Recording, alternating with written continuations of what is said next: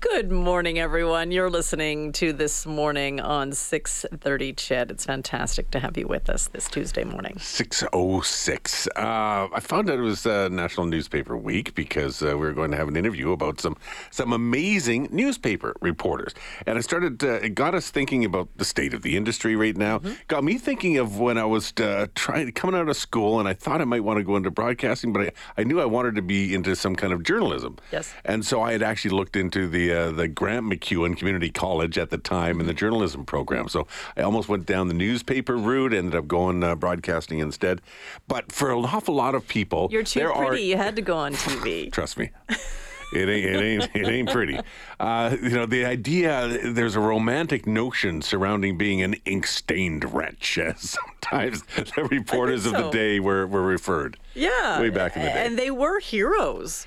Uh, they, they broke so many stories, took down a lot of politicians, uh, uncovered a lot of things that were happening that uh, that shouldn't have been happening.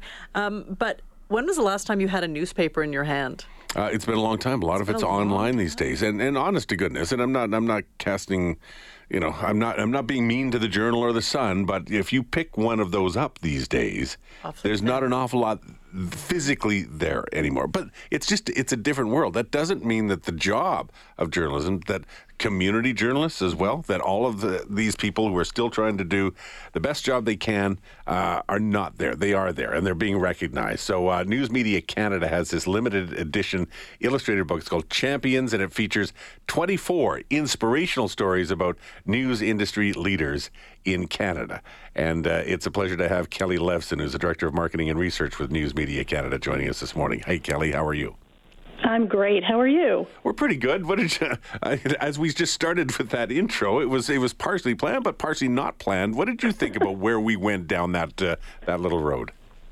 Well, it's interesting that uh, that you landed on that local community newspaper angle because a lot of people forget that there are more than just the large urban dailies out there. There are, you know, hundreds and hundreds of local community newspapers across this country, and they're the ones who provide news to those people outside of those urban centers. That hyper local news that you can't get anywhere else, and that's part of what we're trying to promote um, during National Newspaper Week.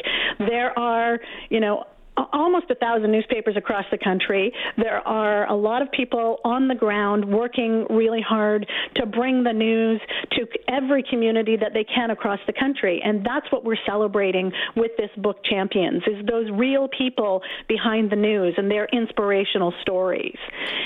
And it's interesting too. You also mentioned, you know, that you were thinking about a career in journalism, um, and at the newspaper level, there are many different roles that I think people kind of forget about. So the book Champions really tries to shine a spotlight on those various different roles. There's reporters for sure, but there's editors, there's publishers, there's cartoonists, there's photographers. There are so many moving parts that go into bringing people the news every day. Um, a question for you, I, I, and we'll get and we'll talk about the book in just a few minutes. But you talked about careers in journalism. Would you advise your child to, to go into newspaper journalism? Because you know, I, I have a 14 year old, and well, she's never said she wanted to go into broadcasting, but I probably would say, go find something else. There's many rewarding roles though in journalism, and it's not it, it's not just an easy path. And a lot of our champions in this book they got into it because of that passion, because their dedication to bringing the truth to people. So uh, I wouldn't advise against it, but I would certainly say it's not always an easy path.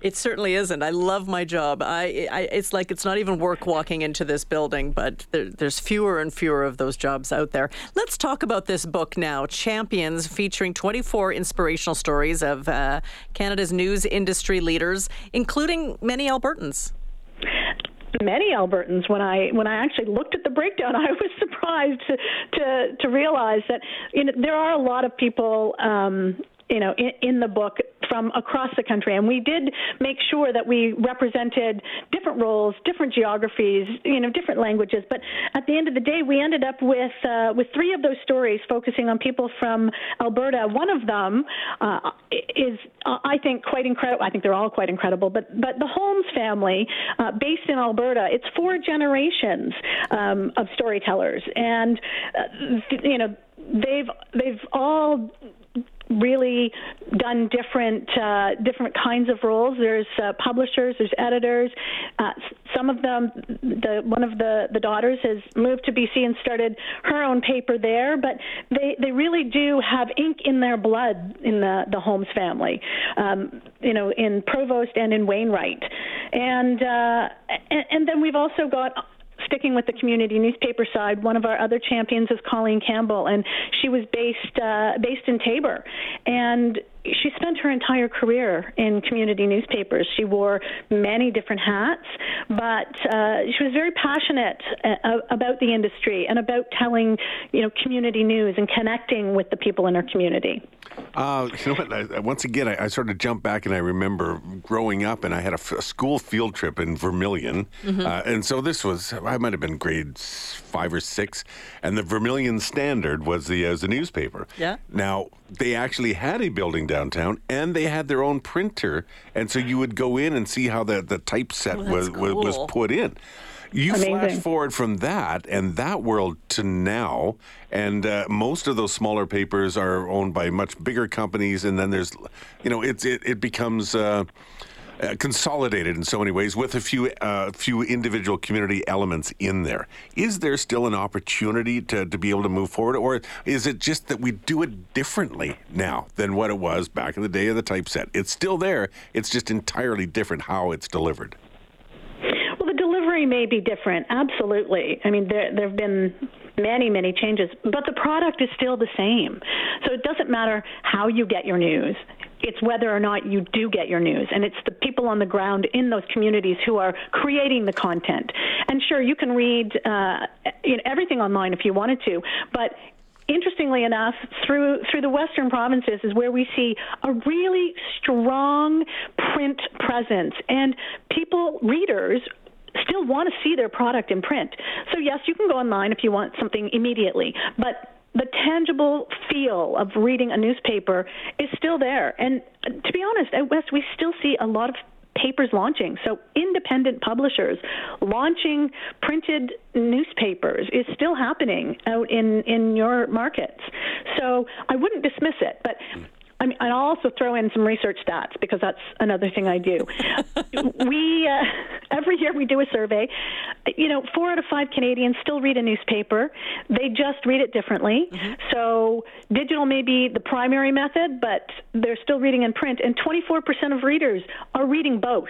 So they want it on the go, on their phones, but they also want to pick up a paper and leisurely read the news, you know, when when, they want to relax. And I think a lot of people suffer from digital overload. You know, it's, tiring looking at a screen all day long. Sometimes you just want to break from it. So tell us a little bit more about this book and, and where we can find it if somebody's interested. Absolutely. So this year, uh, the book is called Champions, and it's part of our program called Champions of the Truth. So you can go online to championsofthetruth.ca, and if you want to purchase a copy of the book, we've got it's a beautiful hardcover book, so it's available to purchase. All the proceeds are going to our charitable partner, First Book Canada. If you want to just read it for free, there is an ebook online as well as a downloadable PDF, so you can still read the 24 inspirational stories and uh, and enjoy it all online as well as in print, just like newspapers. Cover all the bases, you betcha. Kelly Levson, great chatting with you this morning. Thank you. Thank you. Okay, take care. It's uh, Kelly Levson, Director of Marketing and Research with News Media Canada. Uh, it is a, it is so funny in this environment. Funny, funny, strange, or funny, haha. Take your pick. In this environment these days, where where you know people are oh mainstream media or all this other kind of stuff if you get back to the basics of, of, of what it, what is what is news in a community, it's mm-hmm. things that are impacting in your community. It's it's being connected to community. That's what it's always been about connections. And they're they're still out there. You know, remember we had cabin radio when we had the fires that were going on in, in the Northwest Territories. There was this, uh, which basically was a, an online version of a newspaper. There were newsletters and uh, and and blog sites, Yeah. which are almost become that as well. Some formal, some informal, some private, some civilian sort of kind of uh, kind of opportunities, Well, but you're they're still there. civilian journalism through TikTok Absolutely. or through Instagram, and people will always want information. It's just how they get it and uh, how we deliver it to them. Yeah, and you know, with all deference to, to Kelly, honest to goodness, I could not pick up a newspaper right now, a major newspaper, and leisurely read through it because it's pretty much a, a that physical form to me is just it's a pamphlet now. There's almost nothing Well, there. that's just because uh, the way we grew up, it used to be quite thick with Well, car the, ads. you'd get- know, well, no, but you'd get the journal, and it would have 27 sections on a Sunday. You could read that Yes. thing for a Yes. week. I, I, my friend still gets it. So when I, oh, I go over to her house and I'm like, oh my goodness, can I read your newspaper? And I just flip through it. But it's just, you know, I- just remembering on, on a Sunday morning, my parents, you know, un, unfolding their newspaper and, and drinking their coffee and eating breakfast. And I think Mm-hmm. it's almost the memory of, of that that makes me so excited to see a newspaper now. I do like the feel of it. We do get our community newspaper, and it's in, in and I do flip through that, and uh, there's lots of great stories. In fact, I was ripping things out, and like, we should bring on this guest, we should bring on this guest. So they're still doing some great things in many communities, but has the industry shrunk? Yep. Oh yeah, old school Brotzel. She did come in with news. Look, I got some newspaper clippings. I love it. She did. She, I totally did. That, I've got some was me. story. I, yeah, I got Al- news. Although I haven't touched a newspaper in, in, in years, but uh, I so I so did that. It's funny you say that. I was at my mom's place, and in the in the waiting room uh, or the, the the foyer of her apartment, Yep. there was a newspaper sitting on the table, and I picked it up and I said, "Man, I can't even believe the last time I held newsprint." And, and looked at it, and I kind of leafed through it a little bit and said, "Well, it's kind of cool. Something I haven't done for a while." So Whoever thought, whoever thought reading newspaper would be later in years going, oh, that was kind of cool. So It retro. brings back memories for us, but for my Absolutely. kid, I don't. I. Uh, I I, I, I don't think how many t- I, I could probably count on two hands how many times she's picked up a newspaper. That's funny. Well, times times change and time flies. We need to take a quick break. We'll come back. Uh, do, you, do you still grab a paper? Do you do you have a preference? Are you even reading those papers anymore? 780 496 0063 if you want to jump in on that part of the conversation. Much more to come on this morning.